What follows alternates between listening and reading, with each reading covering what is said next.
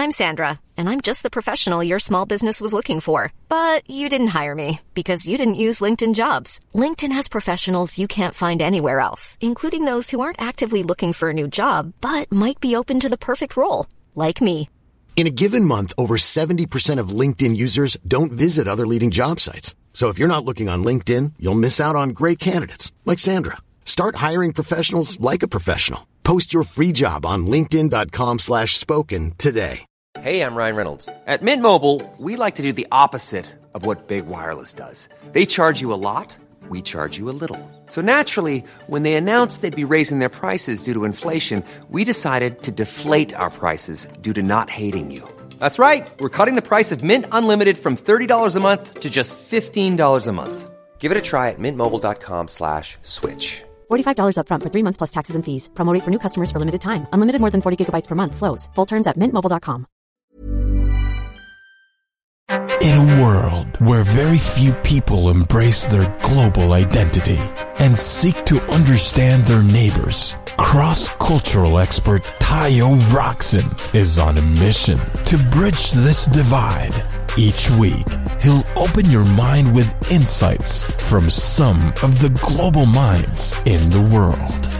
Get ready, take some notes, and learn how to be the best you that you can be.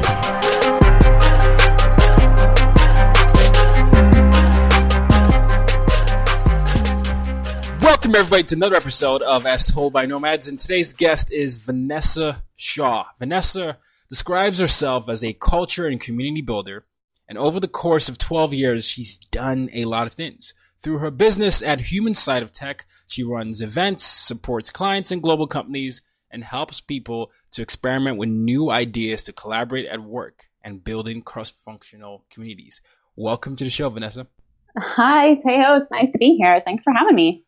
Pleasure's mine. Uh, so we've known each other a little bit online. We've never met in person, but we've uh, we've uh, we've kept in touch with what uh, each other is doing on you know as it pertains to cross-functional work, international relations, and it's been interesting seeing the journey you've taken on uh, in the last two or three years that I've known you. But for the audience that hasn't known you at all, tell them how you got started. What was the journey like for you to get to where you are today, and what did you learn along the way?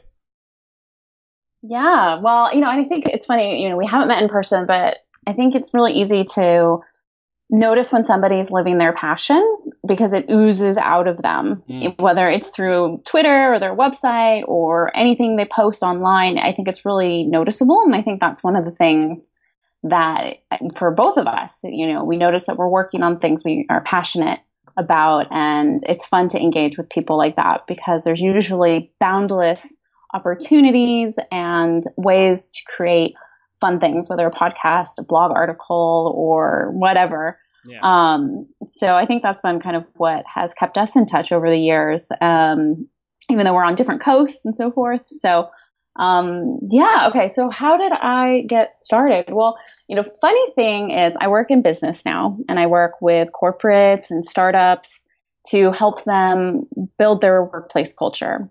Sometimes there's culture change happening because they're being acquired or they're expanding globally. Um, and sometimes they're new and they want to make sure they get the culture right so that the hiring um, they do, they find the, the talent that's going to help them drive their vision. Um, so there's lots of things that I do now with businesses. But the funny thing is, when I was starting out in looking at colleges and what I wanted to study, I remember very specifically saying, I never want to work in business. business is what destroys the planet and makes people unhappy at work. And I want to work um, what I'm passionate about, which is people and helping people to be inspired to do their best work. And I just felt like for profit companies weren't really great at that. So it's funny to reflect on because so much has changed in the last, um, let's see, I graduated college in 2006. And so I guess well, it's like 11 years. And it's funny because when I was going to school, that was the idea. Business was for profit. And if you wanted to work on something you're passionate about or values driven, purpose driven, you needed to work on nonprofit sector or maybe in education. So I looked at those two paths for the first several years of my career and worked in nonprofit. Uh, I looked at being a teacher. So I was trying to figure out how could I really make a difference in people's lives. That's really what I wanted to do. So I was kind of in the early days. And through the course of time, I've traveled, I've lived overseas. And one of the really critical moments was I was working for a nonprofit in New York and they had an education budget where you could take a professional development course. And I was like, okay, I want to do something to expand my career. And so I looked for opportunities and I found the Intercultural Communication Institute in Portland, Oregon. And it was all about helping people from different cultures connect and understand each other. I was like, that sounds great. I'm working in international volunteer programs right now with a company called uh, Cross Cultural Solutions. So it was really relevant. I wanted to dive deeper. And I go to this institute and I just realize this is it. This is what I want to do with my life. I love being around the people working in this field. Um, I really love travel and I want to have a global life where I can um, learn about different cultures and help other people care about that too. And I didn't really know what that would look like, but I thought I'll just keep on engaging with people that are doing work that looks interesting to me. And this has been kind of one of the ways that I've moved through my career is you don't always know exactly what you want, but if you're attracted to something that somebody else is doing, you know, pursue it and engage with it. And usually some insights come out of it. Um, and so it was at that institute that I met a consultant and I had been working in nonprofit. So I said, What the hell is a consultant? what does a consultant do? I've never heard of one of those. And um, they kind of explained to me, you know, well, we give our outside opinion and we, you know, share our perspective and, you know, kind of help people know what to do at work and how to drive their businesses. And I was like, people pay for that? That seems weird. Like, I really still don't understand what exactly you do. Um, and so now here I am, several years later. I'm a consultant. Wait, wait, um, what do um, you do? I still don't really know how to explain it.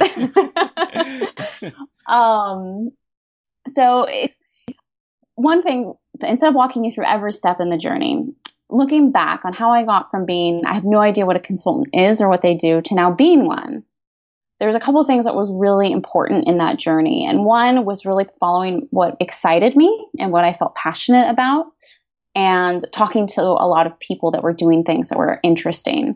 And so through that, I ended up actually living in overseas. I was gone for about four or five years in Mexico and then Spain. And I was like, this is, this is it. I want to be an international consultant. And okay, who's hiring international consultants? okay, I don't have any experience, but I know I want to do this. And it was this moment where I thought, how do I start? I, I found this thing I want to do, but now how do I get started? Who will give me an opportunity?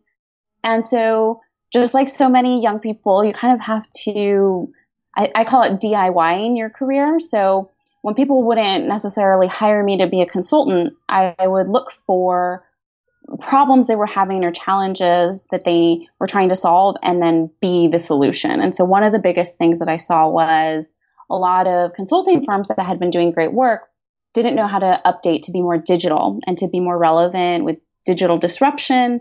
Uh, social media was really, um, you know, kind of being forgotten in their business strategy. So my pathway into consulting was really through helping businesses do their social media marketing. Uh, so I think that's also a, a, a, line of something in common that you and I both have a knack and a, a passion for right. the power of social media. Yeah. You know, as, as, I'm, as, as, I'm listening to your story, it's so interesting. Sorry, I, I didn't mean to interrupt. I love the fact that you continue to hone in on the, the importance of following your passion. And it doesn't matter what company you work for, what are you building the business. It's, it's you're saying, do what you love to do. And, you know, you had that funny joke about being a consultant, but really what a consultant is, is you help companies solve their problems. It just so happens that in your field, it took you to different parts of the world. And I am so, so curious as to what you learned about yourself as an American in all these foreign environments as you were trying to work with all these companies. So I think um, one of the ways that, I mean, it, obviously travel always helps us to grow. And, you know, I think in summary, you know, when we go out in the world, we understand how the world sees us, responds to us, and how I respond to the world. And I think a lot of the times people try and understand other countries, other cultures. And when I work with companies that are global, they ask me, well, can you explain to me how do I have a successful business meeting with Germans? Or how do I, you know, start a negotiation with the Chinese? And they're always looking at the other person and trying to understand the other person when so many of us don't actually fully understand ourselves. And we're really bad at explaining who we are and how we are and how to engage with us. Um, and myself included, of course. And so I think the biggest thing was understanding how direct am I? You know, how indirect am I? How do people receive me, perceive me? Um, the idea of who I am and how I think others experience being around me, there was some gaps. Um, I actually, for a while, thought I wasn't really great with people. I had this idea that I wasn't a, a supernatural person um, when it came to interacting with new encounters. And I laugh at it now because my whole career and everything I do is about bringing to people together at events and I have a conference that I run and helping them to connect by me kind of breaking the ice and being warm and friendly and welcoming. And I think this was one of the things I really realized I had a skill in moving so many different cities. I was in Madrid and then I lived in Barcelona and then coming back to the San Francisco Bay Area one of the most important skills along all of those journeys was how to start a conversation with people and and take it beyond an initial just coffee meetup. And um, I think that was the biggest realization for me. Um, other things about being an American, um, I think humility goes a long way. Um, as Americans, you know, there's a lot of things that people know about us. Um, we're very visible in politics, in media, in you know music. All of our culture really gets shipped overseas, so people know us very well. And sometimes we can get stereotyped. Uh, we stereotype other people too, and I think being humble about what's really um, the truth of who a person is is really important, especially for an American. Um, and overall, I think people are curious to connect with others. They just don't always know how to do it. So the more I can help um, invite that in, the better I can help others to connect with me. Yeah, yeah, no, that's fascinating. I love that. And do you have any tips on the best ways to communicate to break the ice? You know, you're in an airport, you're in a meeting, you're like, ah, I don't know what to say to him or her. What should I say? Uh, what question should I ask? Yeah, I think um, there's two things. One is the energy behind it, right? So if I ask you a question or I inquire about something, um, I need to match the energy of the context. And so that can be a little tricky and that takes some self awareness. Um, I remember I was standing in line, uh, waiting for, uh, to deposit my check at the bank in Madrid. And it was taking a little bit of time and there was an older woman standing behind me. I assumed she was Spanish and she let out a big like sigh. She, you know, she was frustrated.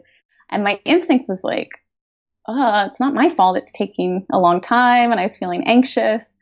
And I kind of turned around and looked at her in a way that was like, oh, yeah, I know it's, it's taking forever, right? Like kind of matching her energy. And it softened the moment because we had something in common that, oh yeah, I'm feeling impatient. And then it turned into kind of a chit chat, you know, playful conversation of like, oh, isn't this always the way it goes when you go to the bank and, and whatever. And it's true in the United States. You wait in line at the bank also. So commonality is where the most magic happens. I think we talk about cultural difference and uh, diversity and the difference between people. And when we start looking at the difference, we just build a wider gap um, so it's match the energy and find the commonality. So in that moment, she was Spanish, I was American, but we were both standing in line and feeling impatient. Yeah. So that was that's been something helpful. Finding the commonality across the differences, I think, is one of those magical things for sure. Um, love that. you you've mentioned human side of tech a, a bunch, and for those listening, talking to Vanessa Shaw, who is the brain and face behind uh, human side of tech.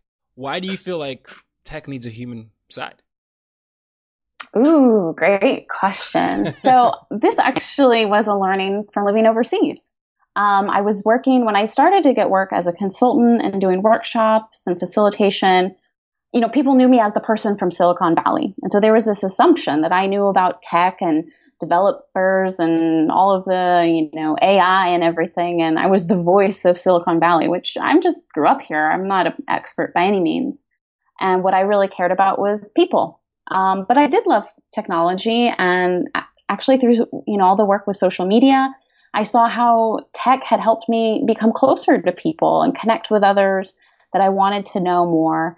And so I started to have a belief that, you know, technology sometimes gets deemed as uh, making things less human, more digital, you know, killing connection, uh, making things more superficial.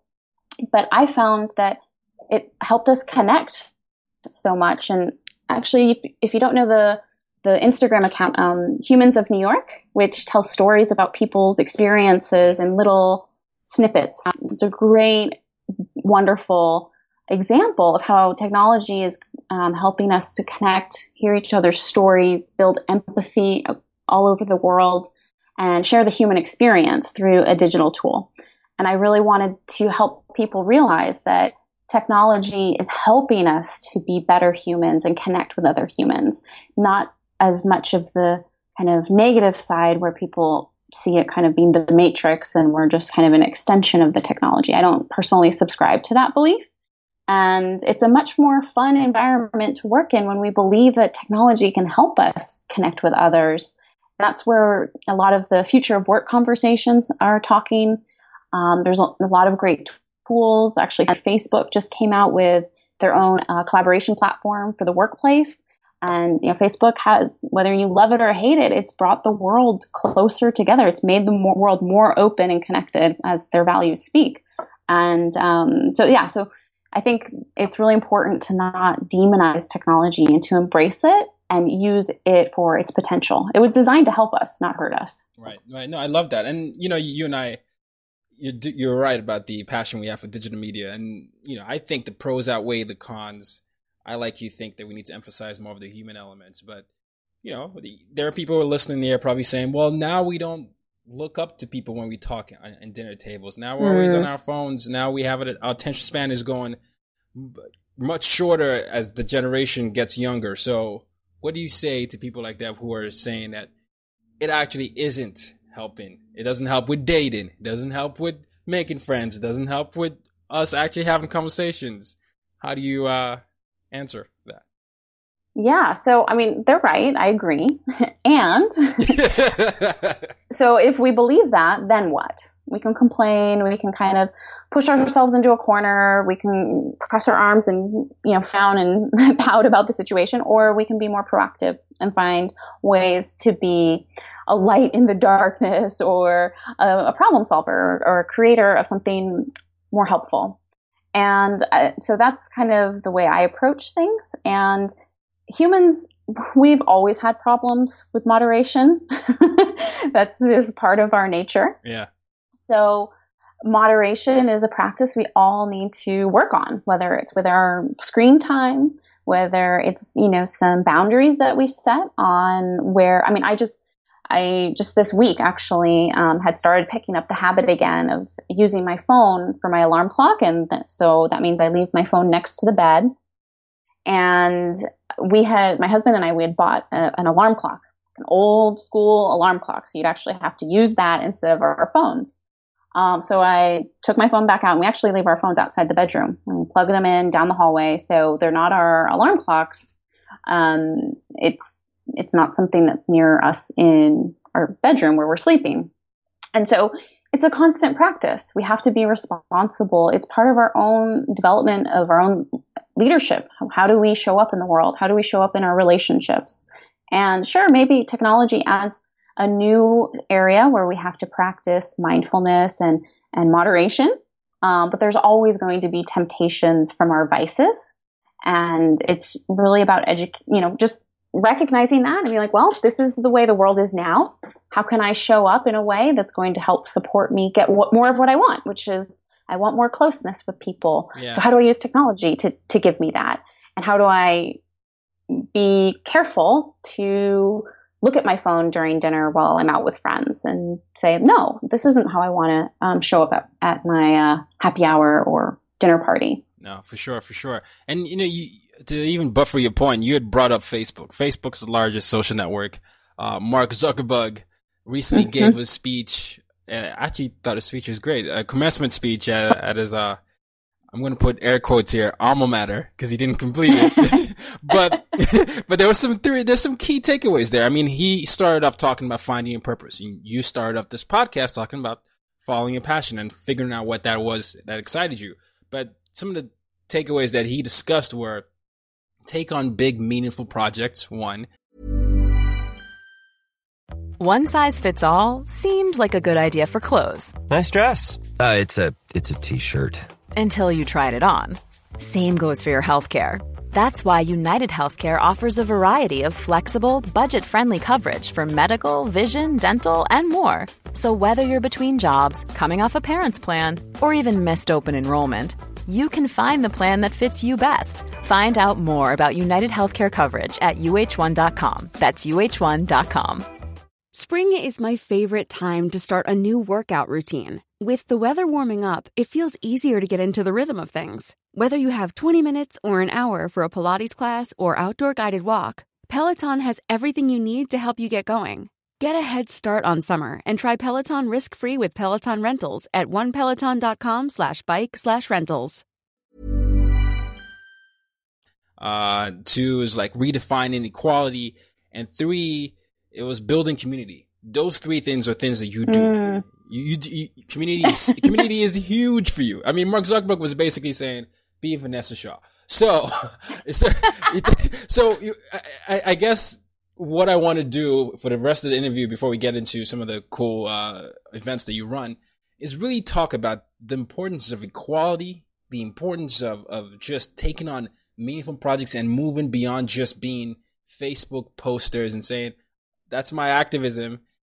And actually mm. just understanding what it's like to take on a, a, big meaningful project. So let's start off with uh, community, then go up to taking off big meaningful projects. Yeah, great. So along my journey of wanting to, you know, be a consultant and figure out what that might look like, because after you figure out you want to be a consultant, then you have to know what you consult, what kind of consultant you are. um, so along that journey, I built community over and over and over again. And I realized I just can't help myself. This is just something that I need, that I do, no matter where I am, whether it's on Twitter or Facebook or in a meeting room. I'm constantly have this leaning towards how do I connect people? How do I build community? How do I link somebody up with something they need? How do I refer them to a person that they should talk to? How do I cross pollinate people that haven't connected yet? Um, and so I think one of the realizations of engaging with your, our, my work was what do I just, what oozes out of me? What I, what can I just not help myself? And so building community is really what it is. And ironically, I studied uh, community studies in college at UC Santa Cruz. So uh, I guess a 19 year old Vanessa kind of knew who she was. And in my 20s, I kind of lost her a little bit. And here I am in my 30s, I found her again. So, um, community building has been the tenet of my my life and my work. And I would just tell people build community like your life depends on it because it really does. And humans we are, you know, community oriented and so we need workplace communities. And when I was doing a lot of travel, I had this habit of reaching out to cool companies when I'm in the city. So when I was in Stockholm, I was like, "Oh, I want to go uh, see Spotify, right? Their headquarters is there. When I was in Tallinn, I went to the Skype headquarters. Um, here in San Francisco, I've been to Google and Facebook and Twitter and uh, was in New York, also visited uh, DigitalOcean and um, NextJump and so many great companies. And through all of these visits, I've done a couple dozen. I realized the companies had really inspiring cultures that felt human, technologically advanced and responsive and agile and future thinking and uh, were prospering too. And when your company is prospering, it's more fun to work there because you're not worried about budget cuts and so forth. Um, what they had really invested in was creating community at the office, helping departments become more connected, you know, removing silos, flattening the hierarchy, helping interactions happen by accident. I know a lot of people talk about, oh, free lunch at all these tech companies. It's really gluttonous and ridiculous. But really, the essence of that is to get people cross pollinating in the lunchroom together and bumping into people they didn't know and interacting in ways that they wouldn't normally if they were just staying in their department and eating with people in their department. Um, so I really believe the future of work is communities. Um, and this goes into kind of systems thinking and all sorts of nerdy consultant stuff. Yeah. Um, but, you know, it's, it's genuinely the way humans are naturally capable of working and interacting. And our businesses for a long time prevented that. And I think we've woken up to a new era that will allow it more and more. Yeah, I mean, yeah. even even the the the next wave of entrepreneurship, I, I wouldn't even say next. The current wave is a lot of community built things. Uh, Uber is currently going through the slide right now, but mm-hmm. Uber, Lyft, uh, Airbnb, a bunch of these things are built on the idea of community mm-hmm. share share based across digital. That's I guess that's another uh, positive about you know digital there. But I think it's interesting to see as we continue to evolve with technology what types of businesses can be formed based on that. Um, uh, I think a lot of the biggest businesses actually don't have physical um, offices. You know, Amazon doesn't necessarily have like a big bookstore, but it's still the biggest uh, uh, bookstore in the world if you really think about it. And so does mm-hmm. same thing you can say with Facebook and a, a lot of um, Alibaba and things like that. So I, am always fascinated by the idea of community, uh, just because, as you said, you know, it was how we met. You know, we met because we were both uh, champions for equality, and this is going to the, the next point here, which is pick something big and stand for it. And mm. I think one of the first times I met you across Twitter was you I wouldn't say you're going after, but you called out you called out for those that don't know Vanessa, Vanessa's very vocal about her cause. She called out uh, this organization that had, had basically put out a list of speakers and they were all most of them were male or maybe even all. And you just said, "Hey, I need an explanation for why there isn't any uh, female in this uh, in this panel here." And I, I was like, "Wow, there we go. Okay. and, and, and you've continued to continue to strive for gender equality, even in the workplace and in other facets of the, uh, of the area. Why do you think like we, that we have a, a long way to go in that area? Oh man. Well, why do we have a long way to go? I think, uh, it makes people uncomfortable we're not perfect at it. We make mistakes and we overlook things. I mean, I might be a female, but I'm white. So I have that lens that I have to work on, be more aware of, and things that I might overlook and that is a different experience for somebody who isn't white. Um, and it's really uncomfortable to talk about that, to admit it, to screw up. Um, and I think people are afraid of making a mistake, so they just don't interact or engage or um, talk about it openly. And I think the other side too is that we are programmed to be biased. It's part of our makeup of how our brain works and it's part of the survival. And we're in a point where that bias works against some of the goals we have as a society. The world's changed a lot. And um, so we really have to work hard to, to raise our awareness of unconscious bias. And that's not just something you take a course and you're done or a workshop. It's a whole lifelong journey, you know, and um, that takes effort, focus, investment. Um, and I can just say regarding kind of events and speakers, this is this is one area where I think it's just totally ridiculous, actually. we should have this fixed today or maybe like 14 years ago. Um, there's so many amazing speakers from so many backgrounds that are just dying for opportunities and willing to do it for free, highly qualified, and there's just not enough visibility to a variety of speakers. And when we talk about diversity, there's so many layers. There's gender, there's race. Those are the two ones that get a lot of discussion. Um, there's socioeconomic, you know, first generation college or didn't go to college, um, you know, first generation living in a new country, age diversity, you know, um, what you studied in school. So I think one of the areas that I worked really hard um, when building my events was being extremely committed to diversity because diverse opinions are interesting to listen to. If we have 12 people that have all the same ideas, that's a really boring event. If everybody agrees, that's also pretty dull and we're limiting how much we can learn.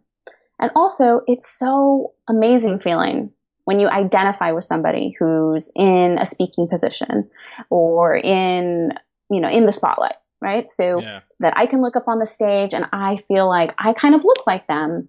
I relate to them. And if you're in a, a TED conference and everybody on the stage is male, a female in the audience is going to look up there and be like, do I really belong here? And if you're um, Asian and everybody up on the stage is white, you might feel, do I really belong here? So uh, and same, I think also in the tech industry, if you're over 45 years old, you might look on the stage and see everybody as a millennial and feel, wow, am I still relevant? Um, so I think there's a, uh, that's kind of another layer of diversity we yeah. should be aware of too. Yeah. It's so interesting. And I love the fact that you're covering the layers of diversity because diversity isn't a cookie cutter thing. And you started off this by saying we all need to be aware of our biases. And when you were expressing your frustration with events having primarily male panelists, you're mm-hmm. right in the sense that it is an easy fix. It's just a matter of doing the work to understand who and what community actually has a voice there. And that, you know, for many years has only been given to a certain, you know, like, I guess it's male white, you know, people tend to get a lot of the coverage. So it's always easier to go on Google and say, voices of such and such. Oh, I'll just reach out to the first five that comes to mind and then that maybe uh, takes away the opportunity for you to reach out to that uh, amazing person that might not get as much publicity, but has just as much to say on the topic, and maybe even give and provide more nuance. So, um, yeah, I, I think it's good to call out companies that are not doing that, but I also think for the generations to come, they need to be able to see themselves in some of these leaders for them to understand that they have opportunities to become leaders as they grow older. Yeah, and you know, I think also too. I mean, I've met people that I've asked if they would speak, and they've shied away because they've never done it before. And I understand that. If you put on an event, you also want somebody who's experienced and will be able to present, right? And so, yeah. the tip I would have, if you haven't ever spoken, start small. Reach out to a Girl Scout club and like be the career visitor for the day or go to a meetup group that nobody you know will be there and just say that you're the speaker and present. If you don't do well at a free event for a small community, it's okay. It's practice. I mean, I was actually terrified of public speaking when I was uh, starting my career. And, you know, the first things that I did, I would, I lost like a week of sleep worrying that I had to do a 20 minute presentation in mm. front of like 12, 12 people. um, and so I think it's just the starting small. And also, webinars is a really great way to practice. If people aren't comfortable speaking in person yet, start online, record yourself on YouTube, just getting some practice, and then telling people you want speaking opportunities. Because that's the other thing I find that people that um, are used to getting asked to speak or can identify with other speakers they've seen are generally more likely to put themselves out there and, and make the ask. And so it goes two ways, right? Yeah for organizers, they need to be really hunting. And for people who are aspiring to speak, you know, speak up basically yeah. and, and put yourself out there. Yeah. yeah. Putting yourself out there and, com- and companies given opportunities, making sure they do the work. It's definitely, um, it's a two way street. And I love that you're doing that with your, uh, the upcoming summit that you have. How's that going? Can you tell the audience about that? Yeah. So Culture Summit is a two day conference in San Francisco and it is focusing on workplace cultures. So topics are how do you how do you scale culture through fast growth? So when companies grow quickly, how do they maintain the culture that they love or create a culture that they want?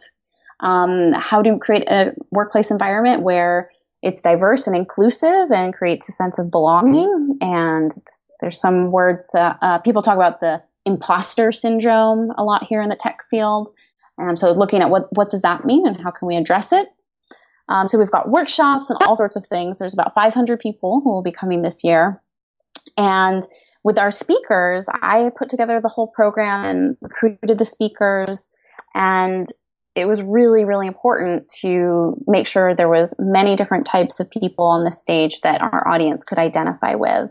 And the other side too is my co-founder uh, Hung. He's also um, so obviously he's male, and so there's diversity there.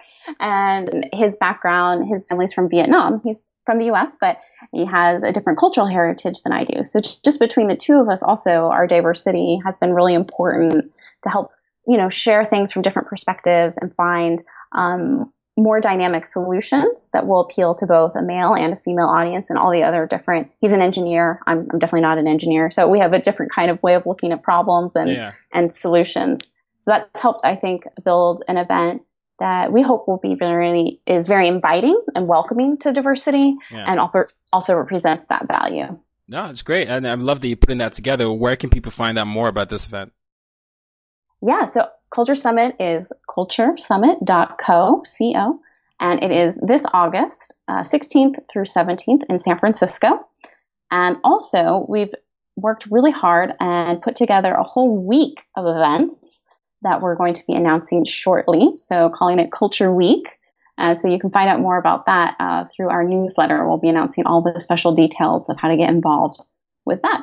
Absolutely, and I'll put that in the show notes for sure. But um, yeah, no, I, I, think you all should definitely check it out if you're in the area in San Francisco, looking for an event that brings people from all sorts of backgrounds and and figuring out how to work in cross-functional areas and also meet um, people from different backgrounds, especially pertaining to workplace and workforces. Um, I would definitely recommend you go to this. And I can attest to knowing Vanessa. Vanessa has really, really been a hard worker in this area, and she she's got a lot of uh, experience working across continents. So I would definitely recommend the event. The other, the biggest part about you, which is an extension of your personal brand, is is this human side of tech thing that you're doing. It's it's more. It's like a lifestyle that you're you're you're creating. I want to give you a chance to also talk to the audience about where they can find you know you online when it comes to human side of tech and what plans you have for the rest of the year with that awesome yeah thank you so much so you know, Human Side of Tech is really looking at a couple different things culture, community, and bringing that all together through events. So I run webinars, I run community events, I run week long events like the one I'm doing with Culture Summit. And so you can find me at humansideoftech.co, CO at the end. And yeah, follow my updates. There's going to be a big announcement coming this fall, actually, for some ways I'm going to connect everybody through a virtual summit online and getting the whole world hopefully tuning in about the human side of all things tech and also showcasing workplace culture, which I just can't help myself and talk about. that's definitely that's definitely your thing. All right, let's do some rapid fire questions before we we uh, head out here. Um, favorite country in the world? Oh man, I can't have a favorite. I love any country where there's sun, uh, awesome any awesome country where there is sun? a favorite country? Oh okay. my gosh, that's the hardest question. Okay, okay fine, fine, fine. Favorite country with the best food? Ooh, uh, I'm gonna go Peru.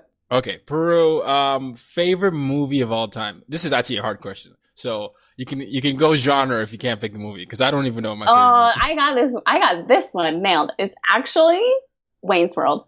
Wayne's World. Okay. Well, there you go. Hard time. Hey. Hell yeah. I, I, you know what? I haven't actually seen it, so I need to go see it, especially since you love it so much. Okay. Uh, favorite television show?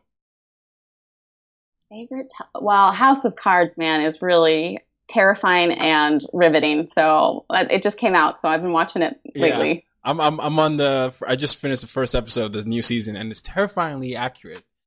Uh, yeah. especially, especially since it was recorded and filmed before the actual election. I'm just, yeah, very yeah. interested. um, that's, that's great. And then the last question before the mission statement is when it is all said and done, what do you want your legacy to be? I brought people together. community, community. That is the one word. That is the one word that describes you, Vanessa. Love it, love it. Every uh, guest in the show um, always gets to ask answer this question, and it's my mission statement. It's the reason why I do all I do. Use your difference to make a difference. So, how do you, Vanessa, use your difference to make a difference? I have a feeling I already know what the answer is, but how do you use your difference to make a difference? Yeah, so I would say my the way I use my difference is to help more people love the work they do and the workplaces they work in. I truly believe that if every day we went to a workplace where we felt connected to the people we were there with and inspired and were able to do our best work, that we would go to work and leave work and be part of the world and the communities that we interact with feeling great and creating great things. And that would be a truly different world for all of us. And that's the change that I want to help build. Love it. And uh, Vanessa Shaw can be found at Human Side of Tech in uh, on Twitter, and she's mm-hmm. definitely very very responsive. But I, uh, you know, can't thank you enough for coming over to the the show to share your your work and talk about what you do at humansidesoftech.org as well as the Culture Summit that's uh, uh Culture Week that's coming up soon. So make sure that you check her out. And ladies and gentlemen, till next week, use your difference to make a difference.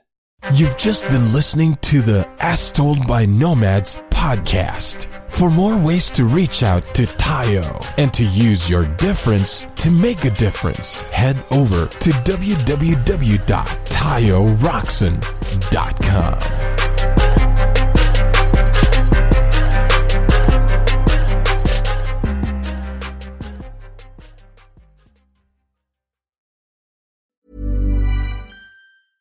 Hey, folks, I'm Marc Maron from the WTF Podcast, and this episode is brought to you by Kleenex Ultra Soft Tissues your ally to help tackle your allergy symptoms this season. I love the change of seasons, but nobody loves pollen and all those other things floating in the air that make you sneeze during this nice weather. Kleenex Ultra Soft tissues are hypoallergenic and allergist approved. So fight back against watery eyes and runny noses without worrying about irritating your skin. For this allergy season, grab Kleenex and face allergies head on. Hello, this is Danny Pellegrino, host of the Everything Iconic podcast, and I'm here to tell you all about Splash Refresher because hydration is mandatory, but boring is not. Now, I love my water, but if I don't spice it up, I'm not going to finish what I took out of the fridge. That's why I love my Splash Refresher, which is flavorful, delicious, bright, hydrating, and zero calories. The wild berry flavor is my fave. No, wait, is the pineapple mango flavor my fave? You know what? All five craveable splash refresher flavors are my fave because they're so delicious. So get hydrated and enjoy it with Splash Refresher.